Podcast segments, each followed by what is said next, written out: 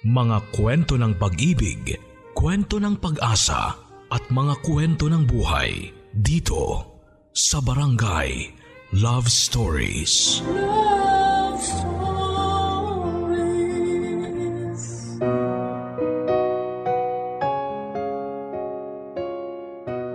Mga kapuso, sugal man kung ituring ang pag-ibig ay hindi natin may kakaila.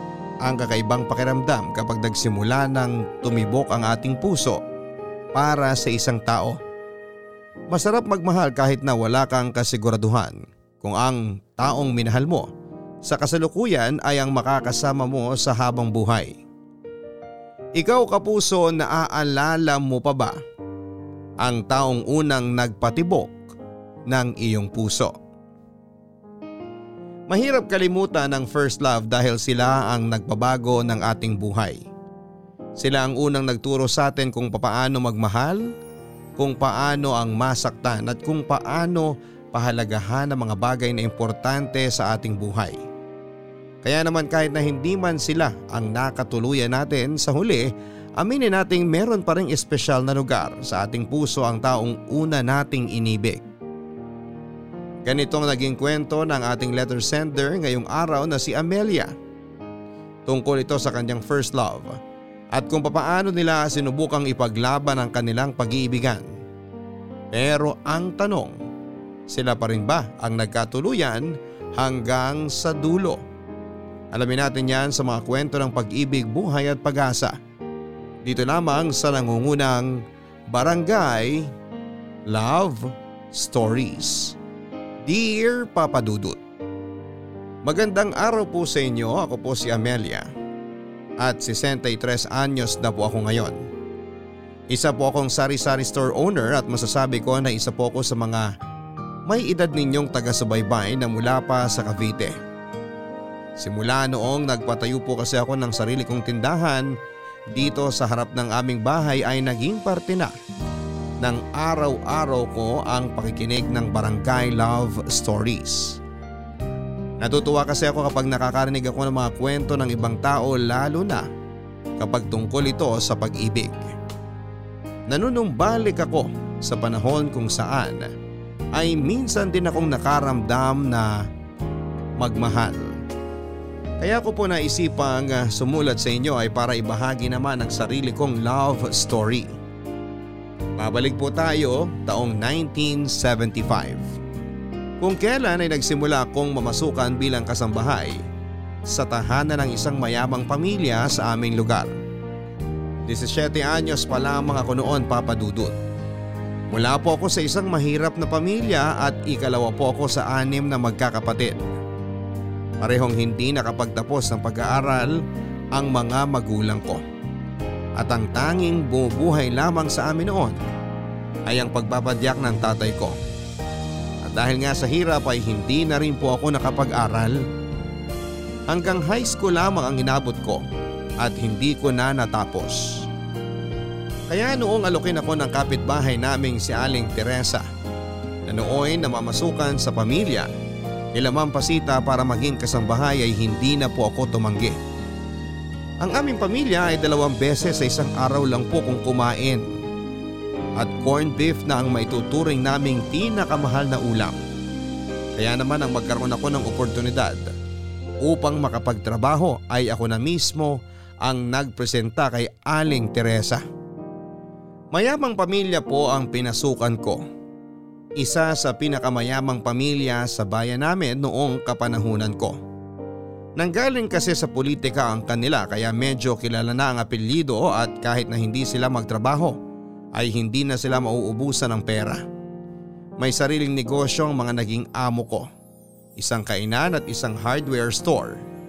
Sa pagpasok ko sa kanilang pamilya bilang kasambahay ay doon ko na po unang nakilala si Roger na siyang nagpabago sa buhay ko.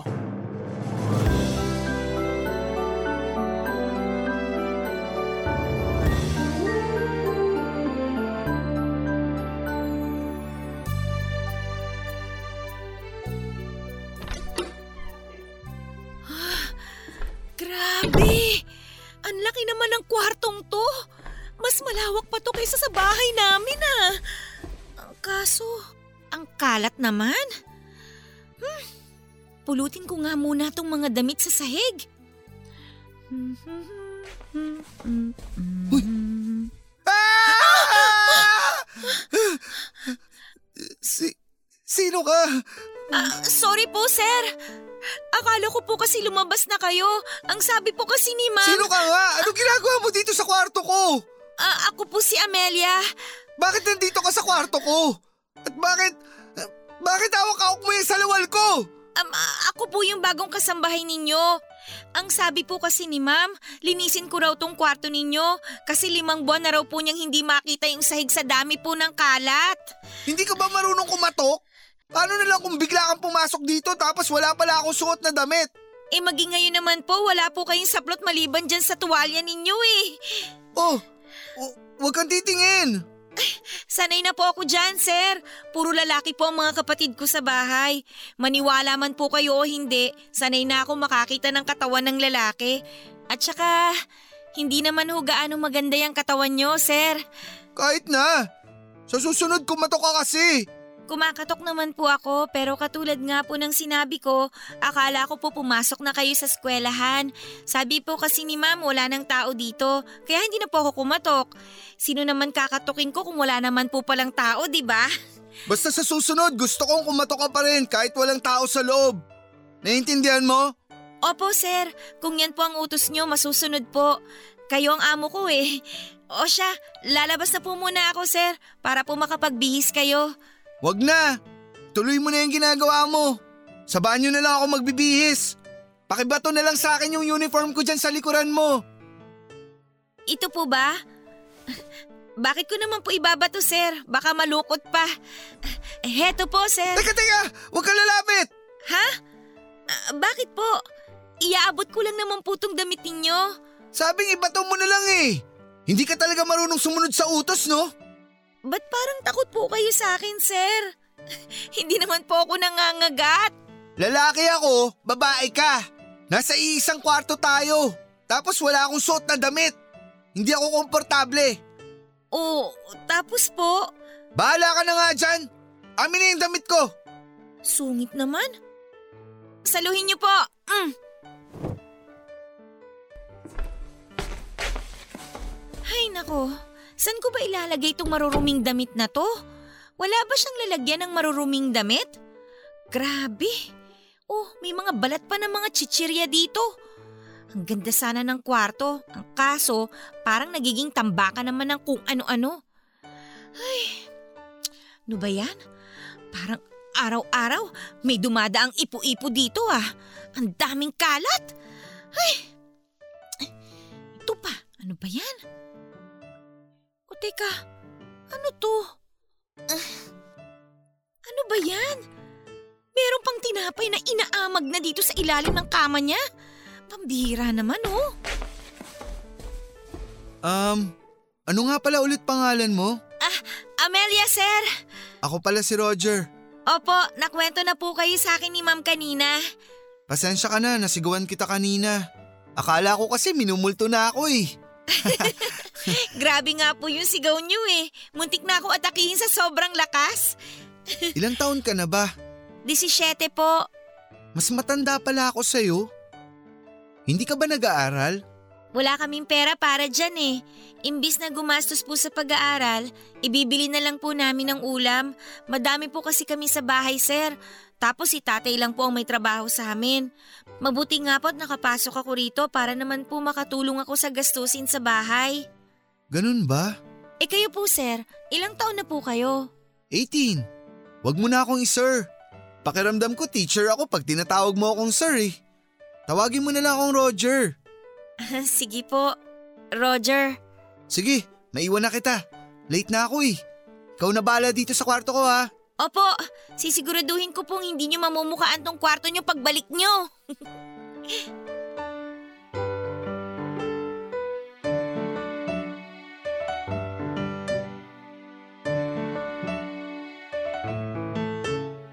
Papadudod sa mga unang buwan ng pananatili ko bilang kasambahay sa tahanan nila Roger ay mabilis kaming naging magkaibigan.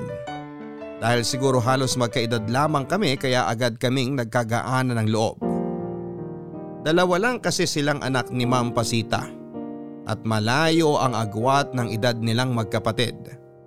Pitong taong gulang lang noon ang nakababatang kapatid ni Roger kaya sa akin lang siya nagkaroon ng ugnayan dahil ako lang din naman ang nakakaintindi sa mga problema niya bilang pareho kaming teenager ng mga panahong yon. Mabait na tao si Roger Papadudut. Makulit din siya, sobrang kulit na minsan ay napapahamak na siya sa pagkakaroon niya ng sobrang lakas ng loob. Palaging positibo ang pananaw niya sa buhay na siyang pinakanagustuhan ko. Bukod sa nakakaakit na mukha ay gentleman din siya papadudot at marespeto sa mga taong nasa paligid niya, mayaman man o mahirap.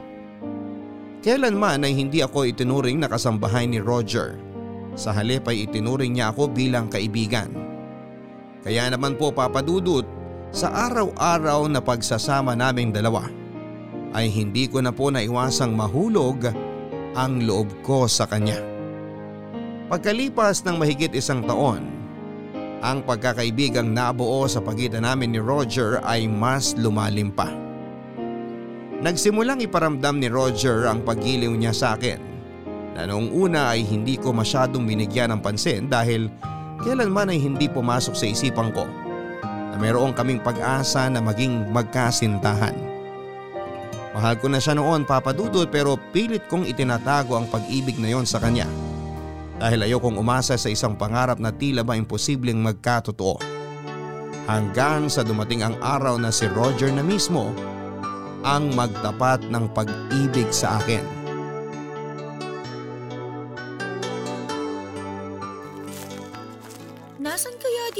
Roger? Sabi niya dito ko raw siya puntahan. Amelia, nandito ako. Ay, nandyan ka pala. Kanina pa ako paikot-ikot dito sa kakahanap sa'yo. Ang tagal mo kasi sa palengke. Sandali lang kaya ako doon. Natagalan ako sa paghahanap sa'yo. Sabi mo, hintayin mo ako sa may akasya. Eh, ang dami kayang akasya dito. Tapos sa dami ng pwedeng piliin, ito pa talagang nakatago ang pinili mo. Mas maganda kasi dito. Kasi mahangin, tsaka malayo sa tao. Ito na nga ang naging tambayan ko simula nun. Kasi kapag nandito ako, pakiramdam ko may sarili akong mundo. Malayo sa ingay, malayo sa mga tao, tahimik at ang pinaka-importante, eh solo ko tong lugar. Hindi ko alam na ang tulad mo palang mahilig makihalubilo eh. Gusto rin palang mapag-isa minsan. Siyempre, gusto ko rin naman magkaroon ng pagkakataon na mapag-isa. Kailangan nating lumayo sa publiko para kahit papano, kumalma ang utak natin. Pwede mo namang gawin yan sa kwarto mo eh. Solo mo rin naman yung lugar na yon. Kwarto ko na kada oras kinakatok ni mama kasi palagi na lang daw ako nagkukulong. Wag na, mas maganda dito. Kasi parang kaharian na ang turing ko dito. Tapos ako ang hari, di ba? Ewan ko sa'yo, para kang bata mag-isip. Bakit? May masama ba sa sinabi ko? Wala naman. Nakakatuwa ka lang kasi. Ang tanda-tanda mo na pero nag-i-imagine ka pa ng mga kaharian na yan? Pagbigyan mo na ako. Eh, bakit mo pala ako tinawag dito? May gusto sana akong sabihin sa'yo eh. Ano naman ang gusto mong sabihin? Di ba? Nasabi ko sa'yo na ako ang hari dito. Oo. May kulang kasi sa kaharian ko eh. Ano pa ba ang kulang? Wala akong reyna. Pwede bang ikaw na lang ang gawin kong reyna? Ah, Ayaw mo ba? nag... Nagtatapat ka ba ng pag-ibig sa akin? Ah, parang gano'n na nga. Eh, Roger kasi... Ayos lang naman kung ayaw mo. Maiintindihan naman. Oo! Pumapayag ako maging reyna mo! Talaga? Siguro hindi mo napapansin to pero kakaibang saya talaga ang nararamdaman ko tuwing kasama kita. Dahil sa'yo nagkakaroon ako ng inspirasyon sa buhay. Hindi ko alam kung kailan nagsimula yung nararamdaman mo sa akin pero ako, alam kong matagal na akong may gusto sa'yo. Ay, grabe ang kabog ng dibdib ko ngayon. Hindi ko inaasahan na gusto mo rin pala ako. Bakit hindi mo sinabi agad? Hindi mo lang alam pero sobrang tagal ko nang gustong manligaw sa'yo. Natatakot lang ako na baka hindi mo ako gusto. Na kapag sinabi ko sa'yo ang nararamdaman ko, baka hindi ka na maging komportable na makasama ako. Alangan namang ako ang una magpakita ng motibo. Siyempre, dalagang Pilipina ako, no? Nagpaiwatig ka man lang sana kahit konti. Hindi mo ba alam na bago ka dumating sa lugar na to, ilang beses kong pinractice yung mga linyang sasabihin ko sa'yo? Ha?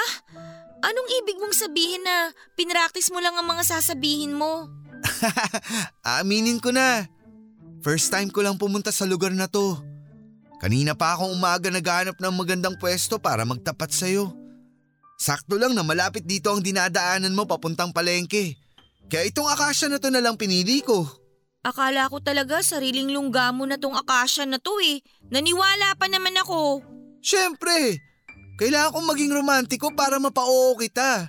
Ayun na nga, napa-oo mo na nga ako. Pero hindi ba mas nakakatuwa kung meron tayong sariling lugar na tayong dalawa lang yung nakakaalam? Para kapag kunwari pinaghiwalay tayo ng tadhana, na sana naman hindi mangyari, eh may tagpuan tayong dalawa. Oh, edi ito na yon.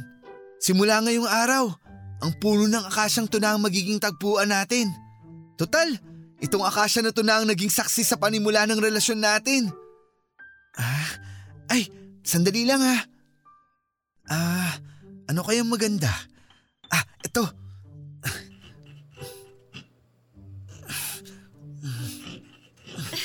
Anong ginagawa mo? Isusulat ko sa punong to ang mga pangalan natin. Para sa ganun, may ebidensya tayo na sa atin na tong lugar na to. Ay nako, kung ano-anong naiisip mo. Sige na, sige na. Mauna na ako sa'yo ha, magluluto pa ako ng pananghalian. Teka, sandali lang. Hintayin mo naman yung hari mo.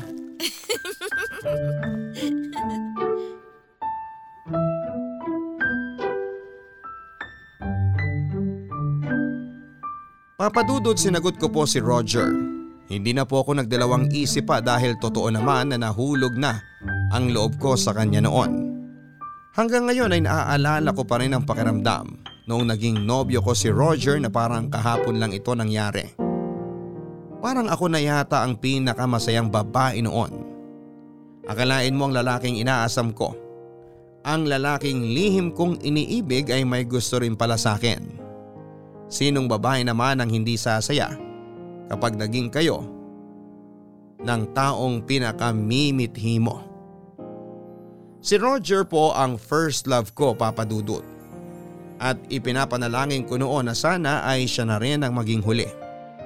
Iniisip ko noon na kapag nawala sa akin si Roger ay baka mahirapan na akong maghanap ng iba dahil na kay Roger na po ang lahat ng katangiang pinapangarap ko sa isang lalaki. Siya po ang nagturo sa akin kung papaano ang magmahal at sa kanya ko rin naramdaman kung papaano ang makatanggap ng pagmamahal.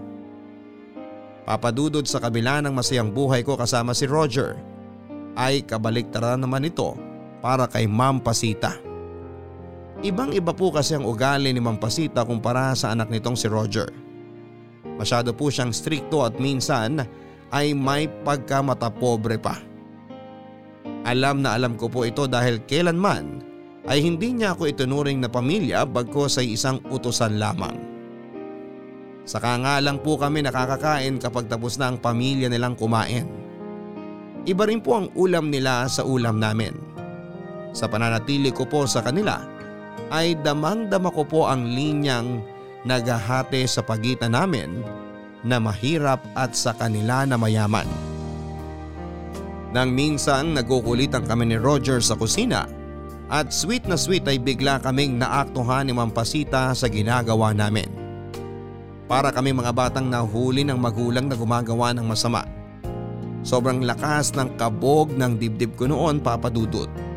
Dahil alam kong ayaw na ayaw ni Mampasita na nagiging feeling close ako sa pamilya niya.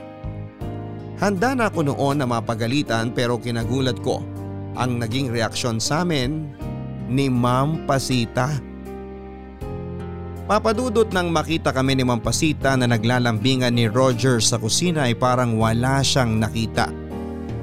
Hindi masaya ang mukha niya pero hindi rin naman galit ang itsura niya. At kung galit man siya ay hindi niya ito ipinaramdam sa harap ni Roger. Yon ang mas nakakatakot papadudot. dahil hindi ko alam kung ano ang nasa isipan niya noon. Akala ko ay pagagalitan niya ako sa nakita niya pero sa halip, ang ginawa niya ay inutusan niya lang akong tapusin ang mga labada samantalang pinapasok naman niya si Roger sa kwarto niya para mag-aral. Matapos noon ay ilang araw pong naging mailap si Mampasita sa akin. Alam kong hindi niya nagustuhan ang nakita niya at naramdaman ko yon sa tono ng pakikipag-usap niya sa akin tuwing meron siyang ipinapagawa. Para bang galit siya sa akin. Sa mga araw na yon ay grabe po talaga ang kaba sa dibdib ko dahil natatakot akong mawalan ng trabaho. Kaya naman tuwing nilalapitan ako ni Roger sa loob ng kanilang bahay ay sinisigurado kong wala si Mampasita na maaaring makakita sa amin. Pero dumating din po ang araw na kinakatakutan ko. Habang nasa eskwelahan si Roger at mag-isa ako naglilinis ng kanilang CR, ay doon na po kinumpronta ako ni Mampasita. Hindi na po bago sa akin ang mapagalitan niya pero ng araw na yon ay ibang klaseng galit po ang ipinakita niya sa akin. Galit yon na may halong pandidiri.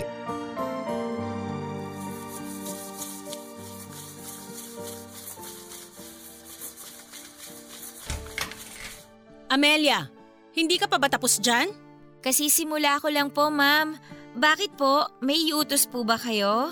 Wala naman, pero gusto kitang makausap. Itigil mo muna yung ginagawa mo. Sige po. Ah, ma'am, meron po ba kayong gustong sabihin? Napapansin ko lang kasi na masyado ka na yatang nagiging malapit kay Roger. Mukhang nakakalimutan mo na yata kung ano ka rito ah. Ay, hindi naman po ma'am. Alam ko naman po ang trabaho ko dito sa bahay ninyo. Paminsan-minsan, nagkukwentuhan lang po kami ni Roger tungkol po sa buhay kasi pareho kaming nakaka-relate sa mga problema namin bilang kabataan. Roger? Ganun na kayo kalapit sa isa't isa para tawagin mo siya sa pangalan? Eh, hindi po. Nakiusap po kasi si Roger, ah, si Sir Roger sa akin na tawagin ko na lang po siya sa pangalan niya. Naaasiwa raw po kasi siya kapag tinatawag ko siyang Sir. Ipapaalala ko lang sa'yo, Amelia ha, nakatulong ka rito. Hindi ka nagbabakasyon sa bahay namin para makipaglandian sa anak ko. Naintindihan mo? Opo, ma'am. Alam ko namang mahirap na hindi magkagusto sa anak ko kasi gwapo naman talaga siya. Sa totoo lang, maraming babae ang nagkakagusto sa kanya kaya sinasabi ko na sa'yo. Kung ano man ang nararamdaman mo sa anak ko ngayon, pigilan mo na yan. Wala kang pag-asa sa kanya. Muchacha ka lang. Opo, ma'am. Aminin mo nga. May gusto ka na ba kay Roger? Ma'am, wala po. Wala po akong karapatan na magkagusto sa kanya. Ah, katulad nga po ng sinabi ninyo, hindi po kami bagay sa isa't isa. Oo, tama ka. Kaya wag mo nang pangarapin ang anak ko, ha? Kung makikita mo lang yung mga babaeng kaklase niya na nagkakagusto sa kanya, walang wala ka kumpara sa mga batang yon. Naiintindihan ko po, ma'am. Tsaka sa susunod, ayoko nang makita na nagsasayang ka ng oras kasama si Roger. Naintindihan mo ba? Kung trabaho, trabaho lang. Walang halong kakirihan, kuha mo? Nandito ka para maging utusan, hindi para maghanap ng kalandian. Kung gusto mo nang magkaroon ng nobyo, maghanap ka sa inyo, wag dito. Maraming lalaki doon na kauri mo. Sobra naman po kayo masyado, ma'am. Alam ko pong mahirap lang kami, pero sana wag niyo naman po kaming insultuhin ng ganyan. Masakit ba? Totoo kasi, di ba? Opo, ma'am, mahirap lang ako at hindi kami bagay ni Sir Roger. Eh, nakuha ko na po yung punto ninyo. Huwag niyo naman po sanang idamay dito ang estado ng buhay ko. Mukhang hindi mo pa nakukuha. Sumasagot ka pa eh. Saan mo nakuha yung tapang na sagot-sagutin ako? Dahil ba close na kayo ni Roger? Ay, hindi naman po, ma'am. Sorry po, nadala lang po ako. Ayusin mo yung bunganga mo ha. Hindi kayo bagay ng anak ko. Isaksak mo yan sa kukote mo. Hindi kanya magugustuhan at kailanman hindi ako papayag na magkaroon ng nobyang chimay ang anak ko. Nakuha mo? Opo, ma'am. Kailangan mo ng trabahong to, di ba? Kung gusto mong manatili sa trabahong to, layuan mo ang anak ko. Opo. Ano? Hindi kita narinig. Opo ma'am, nakuha ko po. Kayang-kaya kitang paalisin dito sa pamamahay ko at kayang-kaya kitang palitan ng walang pag-aalinlangan. Kaya wag na wag mo akong kakalabanin. Hala sige, bumalik ka na sa pagkukuskos ng kubeta. Siguraduhin mong walang dumiyan ha?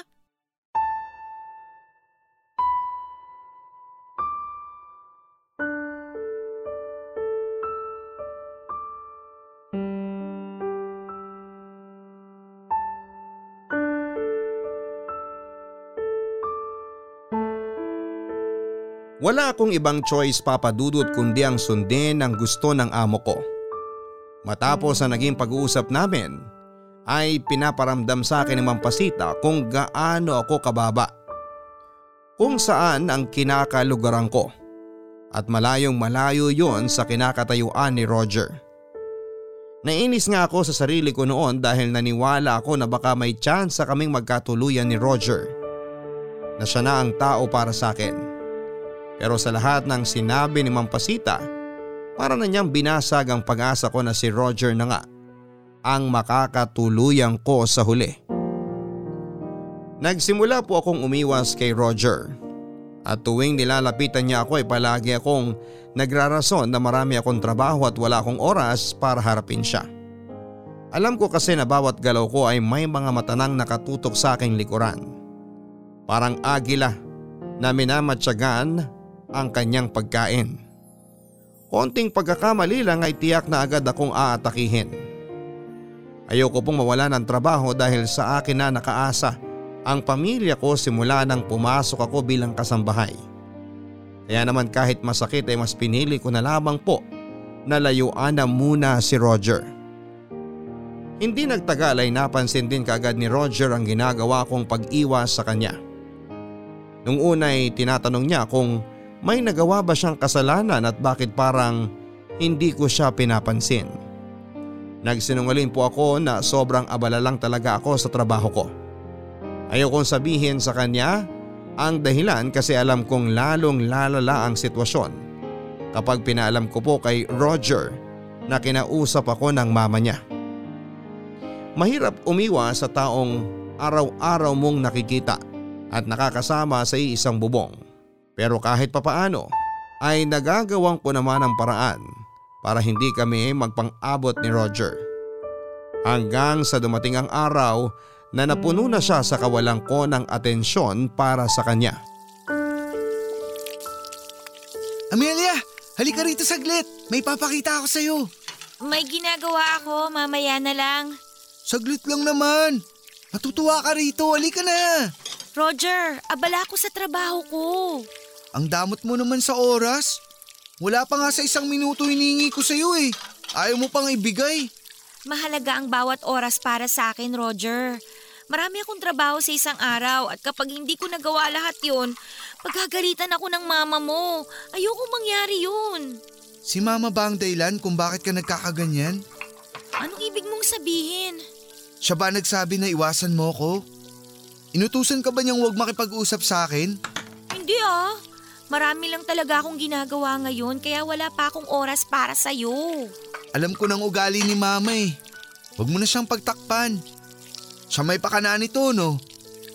Tinakot ka ba niya? Pwede ba, Roger? Huwag mo muna akong abalahin. Walang kinalaman dito si Mampasita. Kung ganun, anong dahilan? Bakit ka umiiwas? Ayaw mo na ba sa akin? May nagawa ba akong kasalanan? Abala lang talaga ako. Ano ka ba? Mahirap bang intindihin yun? Marami akong ginagawa ngayon. Ang hindi ko maintindihan, busy ka rin naman noon pero bakit ngayon? Ganito na ang trato mo sa akin. Gusto mo na ba akong hiwalayan? Hindi, Roger, hindi. Ayoko mawala ka sa akin. Ayoko mangyari yun. Eh bakit ayaw mong sabihin sa akin kung anong problema? Amelia, wag mo akong gawing bobo. Marunong ako magbasa ng sitwasyon. Tinatanong kita kasi gusto ko lang ng kumpirmasyon mo. Tinatakot ka ba ni mama? Oo. Kinausap niya ako na layuan kita. Hindi daw tayo para sa isa't isa. Mas marami raw ibang babae dyan na mas bagay sa'yo. Amelia, ikaw lang ang babae para sa akin. Ikaw lang ang babaeng minamahal ko. Ako ang mas nakakaalam kung sino ang tinitibok ng puso ko at hindi si mama. Kaya huwag kang maniwala sa kanya. Nalilito na ako, Roger. Hindi ko alam kung ano ba yung dapat kong gawin. Susundin ko ba yung puso ko na nagsasabing mahalin kita? O papanig ba ako sa utak ko na nagsasabing mas kailangan kong trabahong to? Hindi ko na alam ang gagawin ko eh. Halika nga rito, yakapin mo ako. Roger, Huwag kang matakot kay mama. Alam kong nasabi lang niya yung mga bagay na yun kasi hindi ka pa niya lubusang nakikilala. Ako kilalang kilala na kita kasi palagi kitang nakakasama. Hayaan mong kilalanin ka muna ni mama. Kapag nakita niya kung gaano ka kabait, kasipag at kalambing, paniguradong hindi na niya tayo tututulan. pero kailangan kong sundin ang gusto ng mama mo. Kung hindi ko gagawin yun, tatanggalin niya ako sa trabaho. Ganito na lang, didistansya na muna ako sa'yo. Itago na lang muna natin ang relasyon natin para sa kapakanan mo. Basta araw-araw, tuwing mamamalengke ka, lagi kitang hihintayin sa tagpuan natin. Sa puno ng akasya? Oo, sa sarili nating kaharian. Salamat. Salamat at naiintindihan mo ako. Pasensya ka na kung wala pa akong magawa sa ngayon. Pasensya na rin sa kung anumang nasabi sa'yo ni Mama. Mabait namang tao si Mama. Minsan iba lang talaga ang tingin niya sa mga taong malayo sa estado ng buhay niya. Naiintindihan ko naman siya eh. Kabutihan mo lang naman ang iniingatan ni Mampasita. Hayaan mo. Ipinapangako ko sa'yo na balang araw. Ipapakilala rin kita sa publiko bilang nobya ko. Pangako ko yan.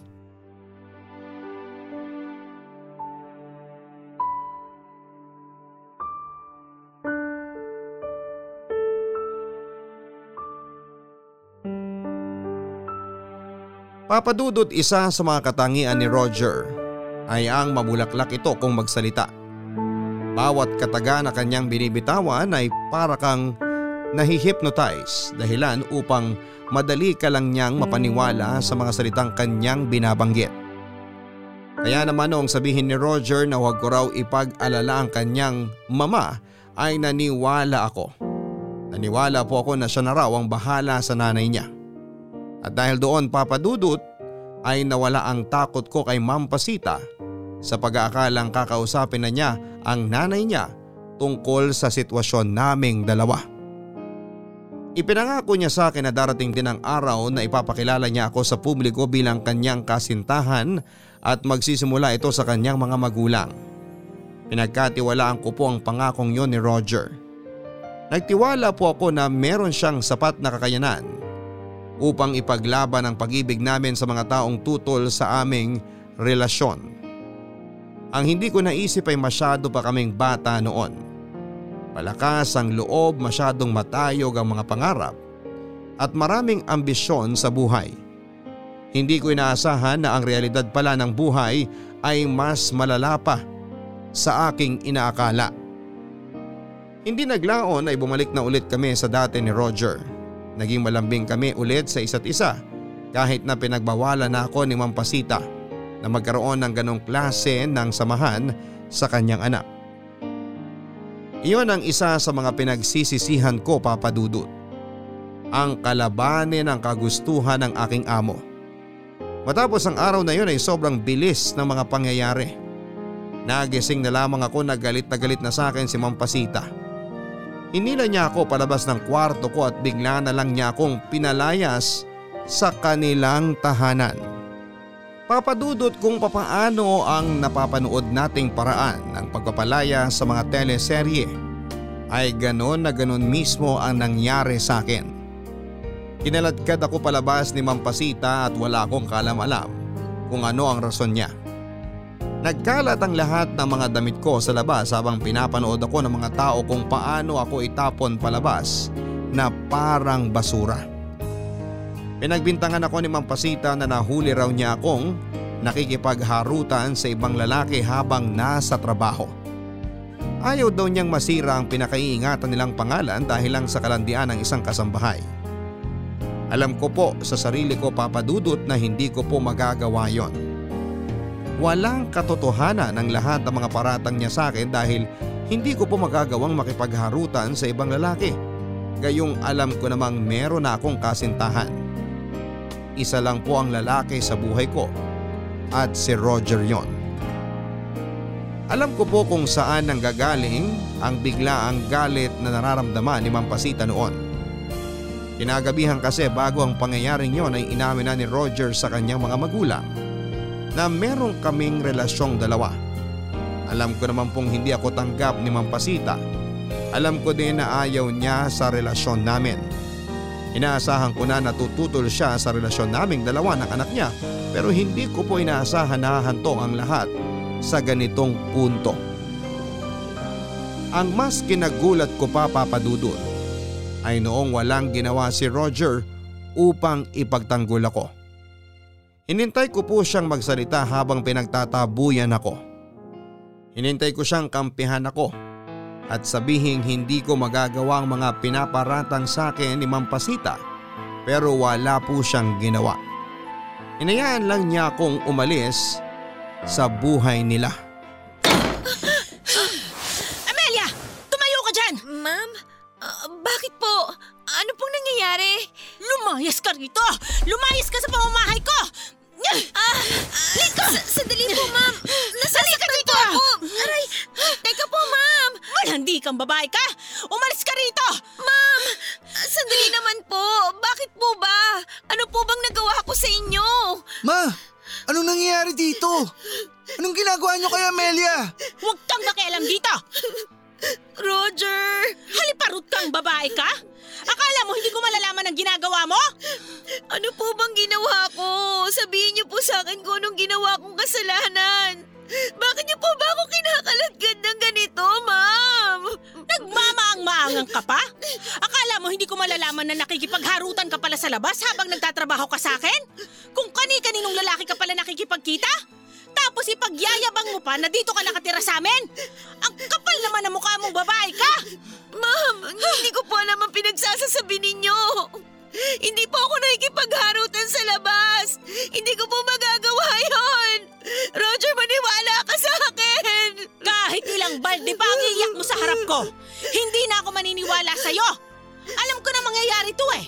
Sa bagay, pati anak ko, nilalandi mo. Ma'am, maniwala po kayo sa akin. Umalis ka na sa harapan ko kung ayaw mong ipadampot kita sa mga pulis. Sumusobra naman po yata kayo. Alam ko mababa lang ang tingin niyo sa akin pero wala pong katotohanan lahat ng mga pinaparatang niyo sa akin.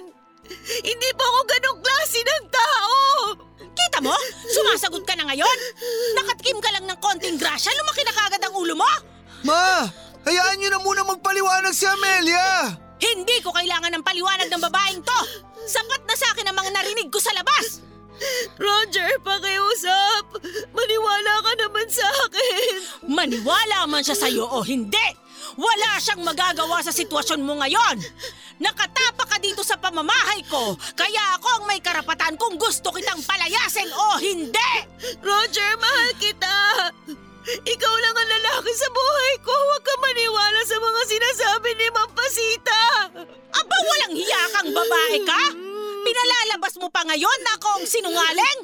Sa ating dalawa, sa tingin mo, sino ang paniniwalaan ng mga tao? Hampas lupa ka lang, tandaan mo yan! Nagmamakaawa po ako sa inyo. Kailangan ko po ang trabahong to. Bigyan niyo po ako ng isa pang pagkakataon. Gagawin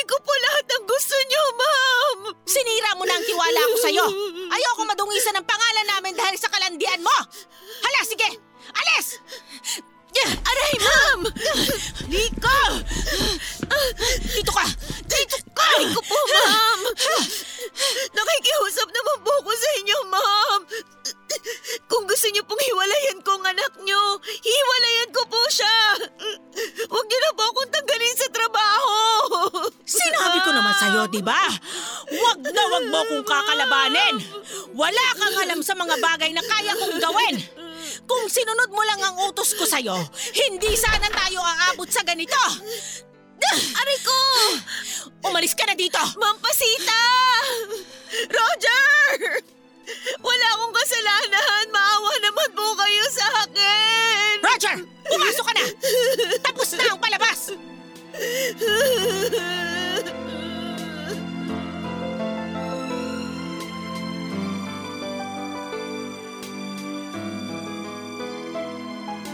Wala na po akong ibang nagawa papadudod kundi ang tanggapin ang kapalaran ko. Kung hindi na nila gusto ang serbisyo ko ay tinanggap ko po yun kahit na mabigat sa dibdib. Nakakalungkot lang na wala akong kapangyarihan upang malinis ang pangalan ko. Pero ganun talaga ang buhay. Kung mahirap ka lang ay wala kang kakayanang labanan ng may kaya at may impluensyang tulad ni Ma'am Pasita.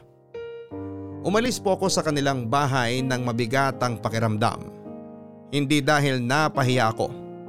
Hindi dahil pinagbintangan ako. Kundi dahil hinayaan lang ako ni Roger na umalis. Ni hindi kami nakapagpaalam sa isa't isa. Hindi man lang kami nakapag-usap sa kung anuman ang mangyayari sa relasyon namin pagkatapos ng naganap na pagpapalayas kung kami pa ba. O kasabay ng pag-alis ko sa kanila ay ang pagtatapos na rin ng relasyon naming dalawa. Papadudot agad naman akong nakahanap ng bagong trabaho matapos akong mapalayas.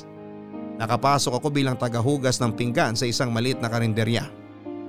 Mas malit nga lang ang sahod kumpara sa dati kong trabaho pero nagpapasalamat pa rin ako na kahit papaano ay may kinikita pa rin ako sa pang-araw-araw para sa pamilya ko.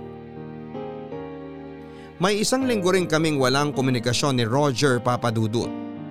Pasimple ako noong dumadaan sa eskwelahan nila at nagbabaka sakaling magkita kami doon.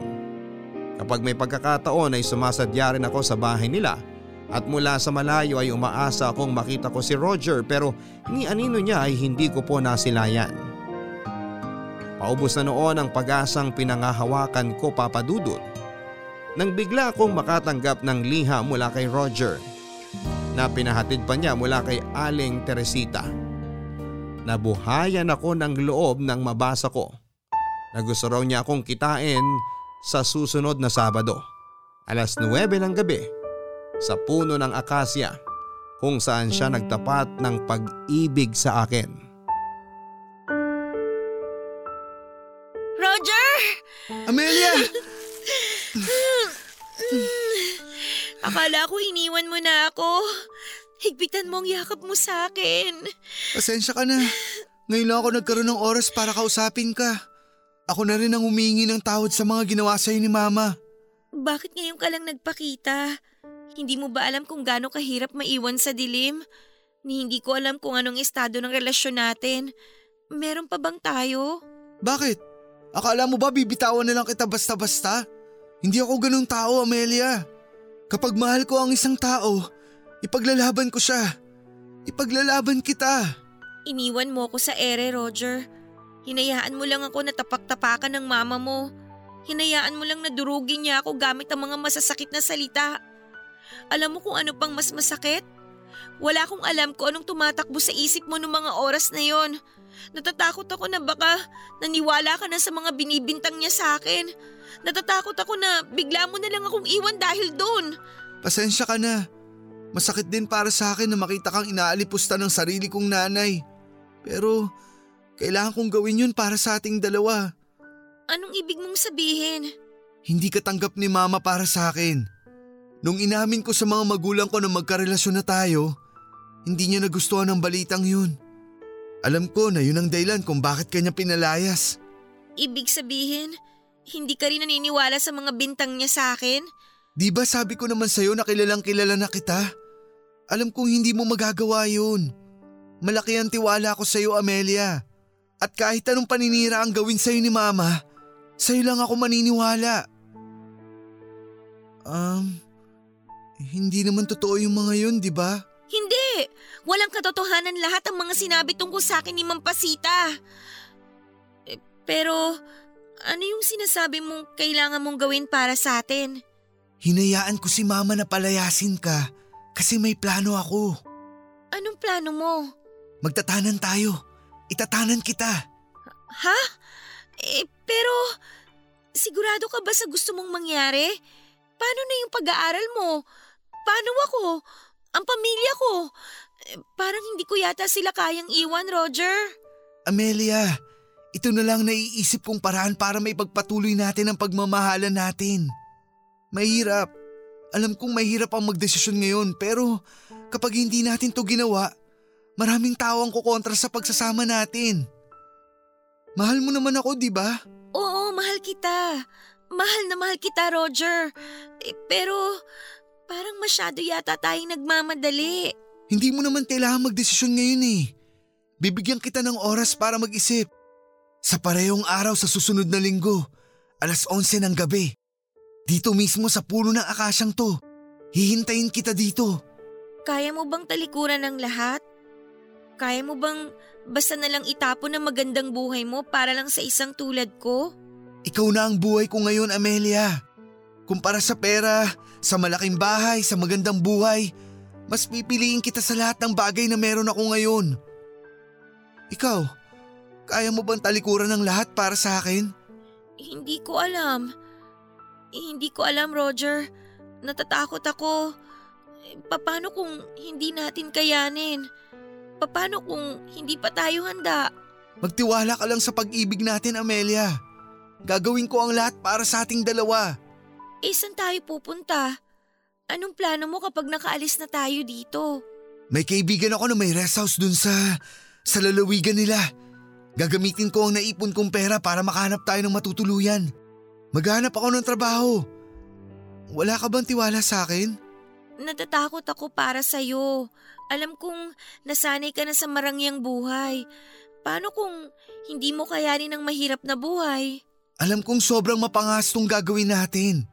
Pero naniniwala ako na kapag nagtulungan tayo, makakayanan naman natin lampasan lahat ng problema, di ba? Eh si Mampasita, paano kung mahanap niya tayo? Roger, natatakot ako sa kanya. Alam ko na kung hanggang saan ang kaya niyang gawin para sa pamilya niya. Marami siyang koneksyon.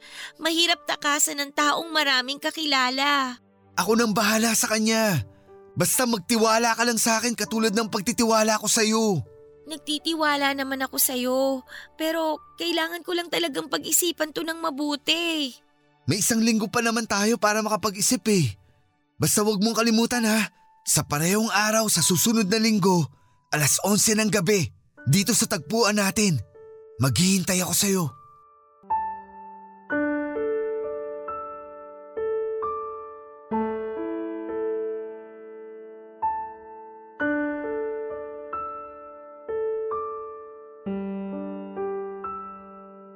Sa parehong araw sa susunod na linggo, alas 11 ng gabi sa Akasya na ginawa na naming tagpuan ay doon daw ako hihintayin ni Roger para sa plano niyang pagtatana namin. Noong una ay ayaw kong pumayag sa gusto niya. Biglaan kasi ang mga pangyayari at hindi pa ako handa noon na magbago ang buhay ko. Hindi ko rin inaasahan kay Roger na kaya pala niyang iwanan ang pamilya niya at ang buhay niya para sa akin. Ilang araw po akong hindi nakatulog sa kakaisip sa kung ano ang magiging desisyon ko. Sobrang hirap po ang pumili sa pagitan ni Roger at ng pamilya ko. Pero gaya nga ng sabi ni Roger, yun na lamang ang tanging paraan para maipagpatuloy namin ang pagmamahala namin na pilit kinokontra ng iba. Maniwala kayo sa akin, Papa Dudut, na ayaw ko talagang iwanan ang pamilya ko noon pero mahal ko na talaga si Roger at mas matimbang na noon ang pag-ibig ko para sa kanya kesa sa nararamdaman ko para sa aking pamilya. Mahirap ang pinili kong desisyon Papa Dudut pero iyon na po ang landas na pinili ko. Ang landas na makasama si Roger. Dumating ang araw ng pagtatana namin. Sobrang lakas ng kabog ng dibdib ko noon habang palihim akong nag-aayos ng gamit na dadalhin ko. Bawat patak ng oras ay pabilis ng pabilis naman ang kabog ng dibdib ko. Pagsapit ng alas 11 ng gabi ay doon ko na nga po niyakap ang bagong buhay na aking kahaharapin. Nang masiguro kong nakatulog na ang lahat ng tao sa bahay ay tumakas po ako at dali-daling tinungo ang puno ng akasya kung saan ay inaasahan ko nang naghihintay sa akin si Roger. Pero papadudot, pagdating ko sa puno ng akasya ay walang Roger na sumalubong sa akin. Naghintay po ako papadudot. Sa pag-aakalang baka nagkaroon lang ng kaunting problema si Roger kung kaya't natagalan siya sa pagdating. Ang paghihintay ko ay umabot ng isang oras, dalawa, tatlo hanggang sa abuti na po ako ng bukang liwayway sa kakahintay. Hindi po ako sinipot ni Roger. Umuwi po akong dismayado at punong-puno ng katanungan sa isipan ko. May nangyari bang masama sa kanya? Nagbago na ba ang isipan niya? Mali ba ako ng nadinig na petsa? Hindi ko na po alam papadudot. Mabuti na lamang at hindi pa ako nagpaalam sa pinapasukan kong trabaho. Kaya't may binalikan pa akong trabaho kinabukasan. Kinagabihan ay sinubukan ko pa rin bumalik sa aming tagpuan at umaasa at nagbabaka sakali pero wala pa rin Roger na dumating. Nakisuyo ako kay Aling Teresita na magdala ng sulat para kay Roger pero nang mga panahong yon ay bigla na lang naging mailap sa akin si Aling Teresita na parabang pilit akong iniiwasan. Nagpabalik-balik ako sa eskwelahan nila sa pagbabaka sakaling makita ko siya. Pero para bang hindi ako pinagbibigyan ng kapalaran. Dahil maging doon ay hindi ko siya nakita. Dahil dito ay wala na akong iba pang pinagpilian kundi ang puntahan siya mismo sa kanilang bahay. Alam kong galit pa rin sa akin si Mampasita ng panahong yon. Pero naglakas loob ako para lamang makausap ang nobyo ko. Pero sa lahat ng taong pwedeng makita ng araw na yon ay si Mampasita pa ang humarap sa akin. Anong ginagawa mo rito? Hindi ba sinabi ko na sa'yo na wag mo nang ipapakita ang pagmumukha mo sa amin? Ma'am, nagpunta po ako rito para kausapin po sana si Roger. Ah, talagang ayaw mong tantanan ng anak ko, ha? Kahit sandali lang po, Ma'am Pasita. May gusto lang po akong itanong sa anak nyo. Wala dito si Roger. Hindi mo na siya makikita kahit maglupasay ka pa dyan. Bakit po? May nangyari po ba sa kanya? Ano bang pakialam mo sa buhay namin? Wala kang karapatang alamin at makialam sa buhay namin. Ang kapal ng mukha mo magpakita pa rito? Ma'am, kasintahan po ako ni Roger. May karapatan po akong malaman kung nasan siya. Aba, ang tayog naman ang lipad mong babae ka. Ano ngayon kung kasintahan ka ni Roger? Kasintahan bang matatawag ang babaeng ni hindi alam kung nasa ang nobyo niya? Hindi ko na po kailangan marinig ang mga insulto ninyo. Hindi na ako nagtatrabaho sa inyo para sikmurain ko pa ang mga pagdurog niyo sa pagkatao ko. Hindi rin po kayong ipinunta ko rito. Si Roger po ang gusto kong makausap. Pinagtataasan mo na ako ng boses ngayon? Saan mo napulot yung kakapalan ng mukha mo, ha? ha? Huwag niyo nga po akong hawakan. Kung noon nilulunok ko lahat ng panlalait niyo sa akin, ngayon hindi na lang ako basta tatayo dito habang binabato niyo ako ng mga pang-iinsulto ninyo. Ang tapang mo, ha? Akala mo siguro ipaglalaban ka ni Roger, no? Tatapatin na kita. Kung ano man yung pinanghahawakan mo ngayon, bitawan mo na. Nasa ibang babae na ang atensyon ngayon ng anak ko. Hindi po ako naniniwala sa inyo. Ayaw mong maniwala? Nasaan ba si Roger ngayon? Bakit ayaw kanyang harapin? Bakit hindi kanya sinipot? Magtatanan dapat kayo, di ba? O bakit nandito ka pa ngayon? Paano niyo po nalaman yan? Katulad ng sinabi ko sa'yo, wala ka pang alam sa mga bagay na kaya kong gawin. Tandaan mo, anak ko si Roger at hindi ko siya hahayaang mapunta lang sa isang malanding chimay na tulad mo. Kung akala niyo wais na kayo, mas mautak ako sa inyo. Kung...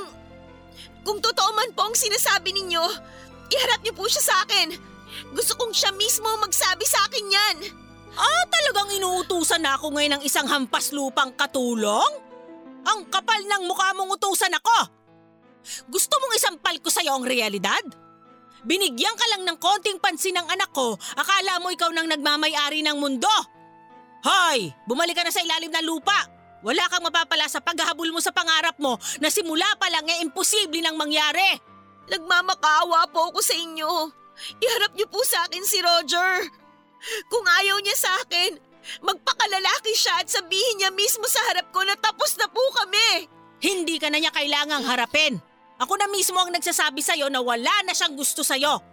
Pinagbigyan ka lang niya sa gusto mo. Hindi ka naman siguro umasa na magkakatuluyan kayo, di ba? Alam mo kung ano mas mabuting gawin mo? Maghanap ka ng trabaho. Maghanap ka ng lalaking mas nababagay sa'yo at mamuhay ka ng payak at masaya. Huwag mong ipilit yung buhay na hindi naman para sa'yo. Kung ayaw niyo po talagang iharap sa akin si Roger, pakisabi na lang po ito sa kanya. Hihintayin ko po siya. Maghihintay po ako sa tagpuan namin. Maghihintay po ako ng sagot. Gawin mo kung anong gusto mo. Wala na akong pakialam. Sinabihan na kita noon na walang mapapala sa iyo ang anak ko, kaso tinuloy mo pa rin ang kalandian mo. Tignan mo tuloy kung sino ang naghihirap. Kayo lang naman po ang nagpapahirap sa amin eh. Aba, huwag mong isisi sa akin ang katangahan mo. Pakisabi na lang po sa anak niyo ang mga sinabi ko. Maiwan ko na po kayo. Maraming salamat po. Huwag ka nang babalik dito! Kapag nakita ko pa uli ang pagmumukha mo dito sa harap ng pamamahay ko, ipapahuli na kita sa mga pulis!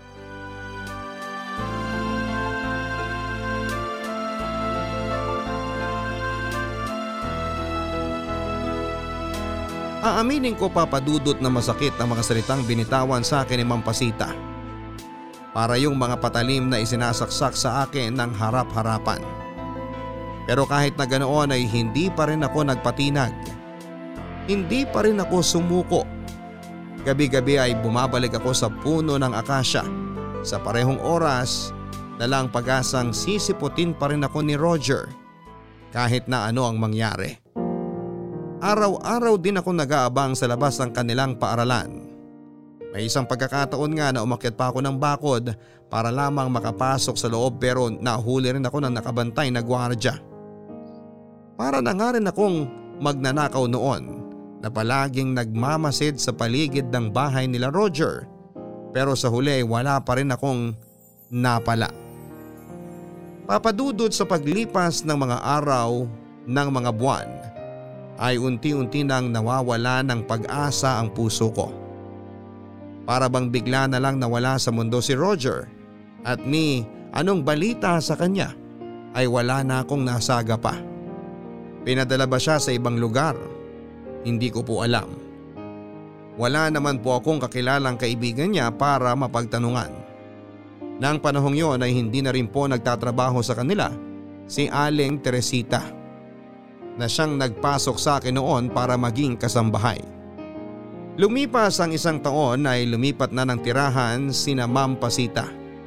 Ang dating bahay nila kung saan ay nakatago ang mga alaala naming dalawa ni Roger ay unti-unti nang niluma ng panahon. Wala nang tumira doon. Ipinagpatuloy ko pa rin ang buhay papadudot at aaminin kong nahirapan akong kalimutan si Roger. Hanggang hindi nasasagot ang mga katanungan sa aking puso't isipan ay kailanman ay hindi ko kayang bitawan si Roger. Mabilis na dumaan ang sampung taon. Marami rin naman po akong nakilalang mga lalaki at sa katunayan ay nagkaroon din ako ng ilang manliligaw. Pero ni isa sa kanila ay walang nakapantay kay Roger. Wala sa kanila ang nakapagpatibok ng puso ko ng tulad ng ginawa ng dati kong kasintahan. Amelia, Ah, ikaw pala Manuel. busy ka ba? Hindi naman. Naglilista lang ako ng mga dapat bilhin para sa tindahan ko. Talagang sigurado ka na sa pagpapatayo ng tindahan ah. Oo, may konting ipon na naman ako para makapagsimula. Tsaka sawa na rin ako na mamasukan eh. Mabuti na rin yung magkaroon ako ng sarili kong tindahan para naman makapagpahinga na ako sa mga mabibigat na trabaho. Gusto ko rin kasing maranasan na sarili kong tinda yung binabantayan ko. Tama nga naman. Good luck sa plano mong negosyo. Hayaan mo, pag nagbukas na ang tindahan mo, sa'yo ko bibilin lahat ng kailangan ko. Salamat. Eh, bakit ka nga pala naparito at tinatanong mo kung busy ako? Nagluto kasi ako ng kaldereta, ay napadami. Gusto sana kitang bigyan. Ito oh. Hala, salamat! Wow, mukhang masarap ito ah. Matagal ko na talagang gustong makakain ulit ng kaldereta. Inaral ko talagang lutuin yan. Nabanggit mo kasi nung nakaraan na gusto mo ulit kumain yan.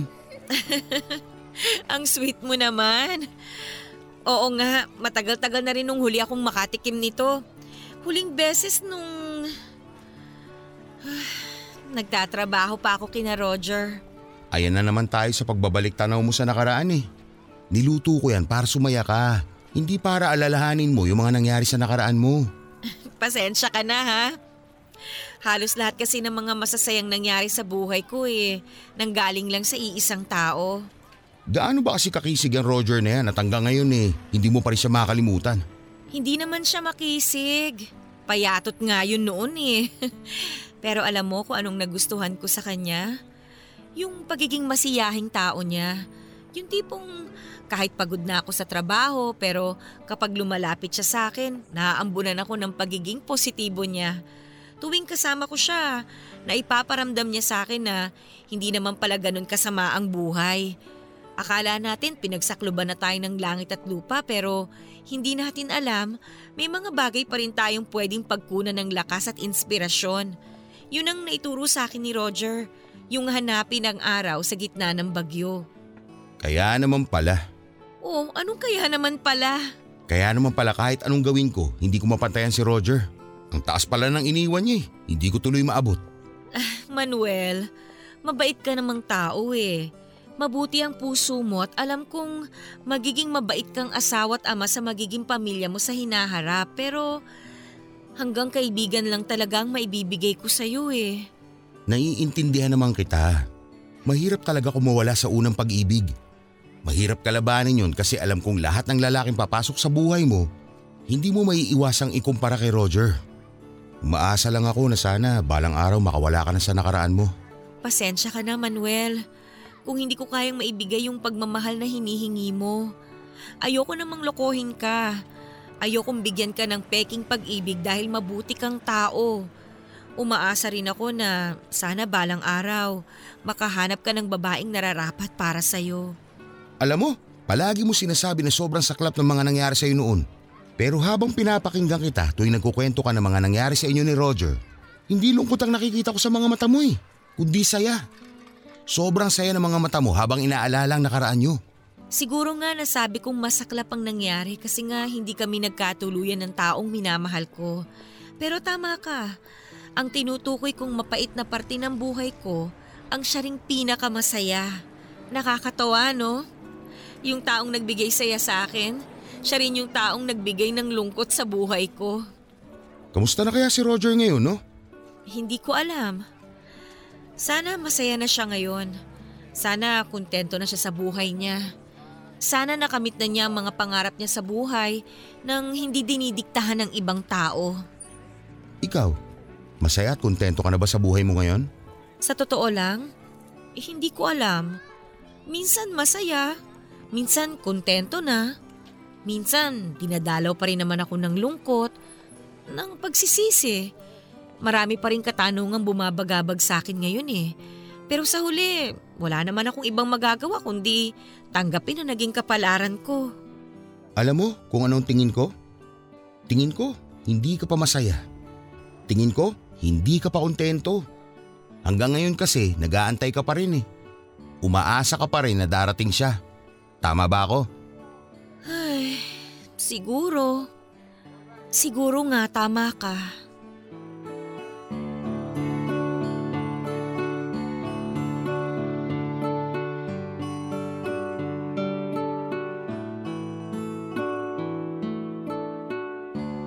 Papadudot, 63 years old na ako ngayon at dalaga pa rin hanggang ngayon. Sa mga nagdaang panahon ay hindi na ako nakakilala pa ng lalaking kayang patibukin ng puso ko. Katulad ng ginawa sa akin ni Roger. Siguro isa rin sa mga naging rason kung bakit hindi na ako nagkaroon pa ng ibang nobyo ay dahil hindi ko pa noon mapakawalan si Roger sa puso ko. Hanggang ngayon ay may parte pa rin ng puso ko ang umaasang balang araw ay matutupad pa rin ang pangako sa akin noon ni Roger sa puno ng akasya. Simula noong huli kaming magkita ay wala na po akong anumang balita tungkol sa kanya. Sinubukan siyang hanapin ng apo ko sa kapatid sa Facebook pero sa libo-libo ng mga taong nagngangalang Roger sa social media ay nahirapan pa rin kaming hanapin ang kinakaroonan niya. Nakakalungkot lang na wala man lang akong litrato niya at tanging ang mga alaala na lang namin na natitira sa aking isipan ang pinangahawakan ko hanggang sa ngayon.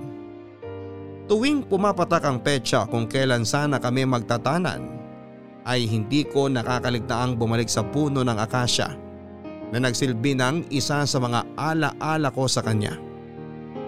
Doon ay nanumbalik ang matatamis at mapapait na alaala ng kahapon. Nakakalungkot lang papadudot na 3 years ago ay tuluyan ng pinutol ang puno ng akasya para makapagpatayo ang lokal na gobyerno ng sariling establishment para sa aming lugar. Kasabay ng pagkawala ng naturang puno ay doon ko na rin po pinakawalan si Roger sa puso ko. Pinutol ko na rin po noon ang pag-asang darating din ang araw na magkikita pa kami. Kung tatanungin ninyo ako papadudot, ay wala akong pinagsisisihan sa mga naging desisyon ko sa buhay. Hindi ako malungkot na wala akong asawa at hindi ako nagsisisi na wala akong anak.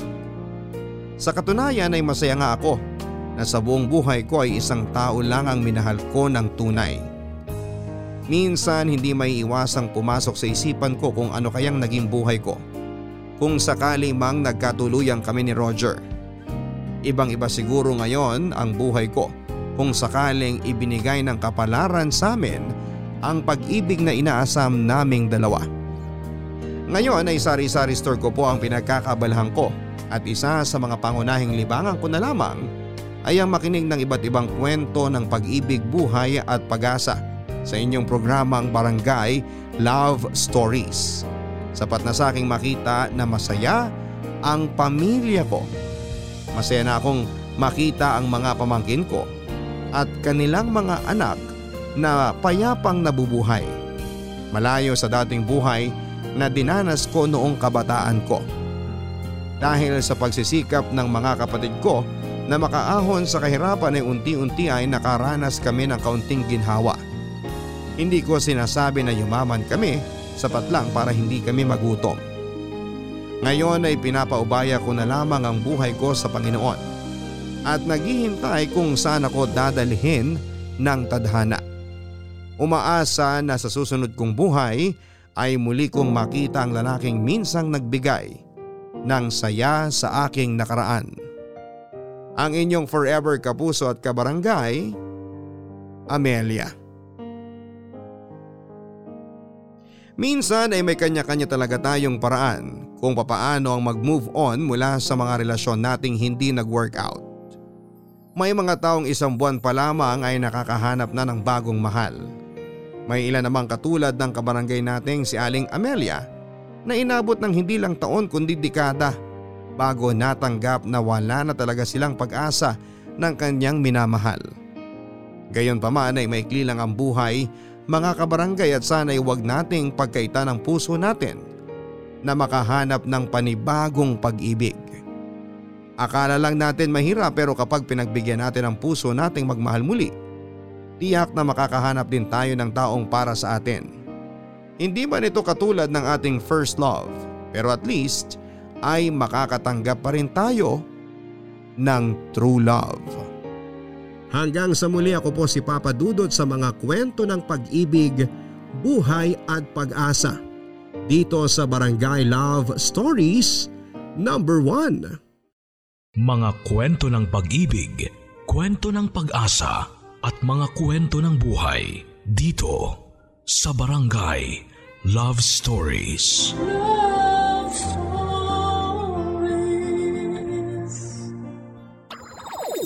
Nagustuhan ng iyong napakinggan? Ituloy yan via live stream sa www.gmanetwork.com/radio.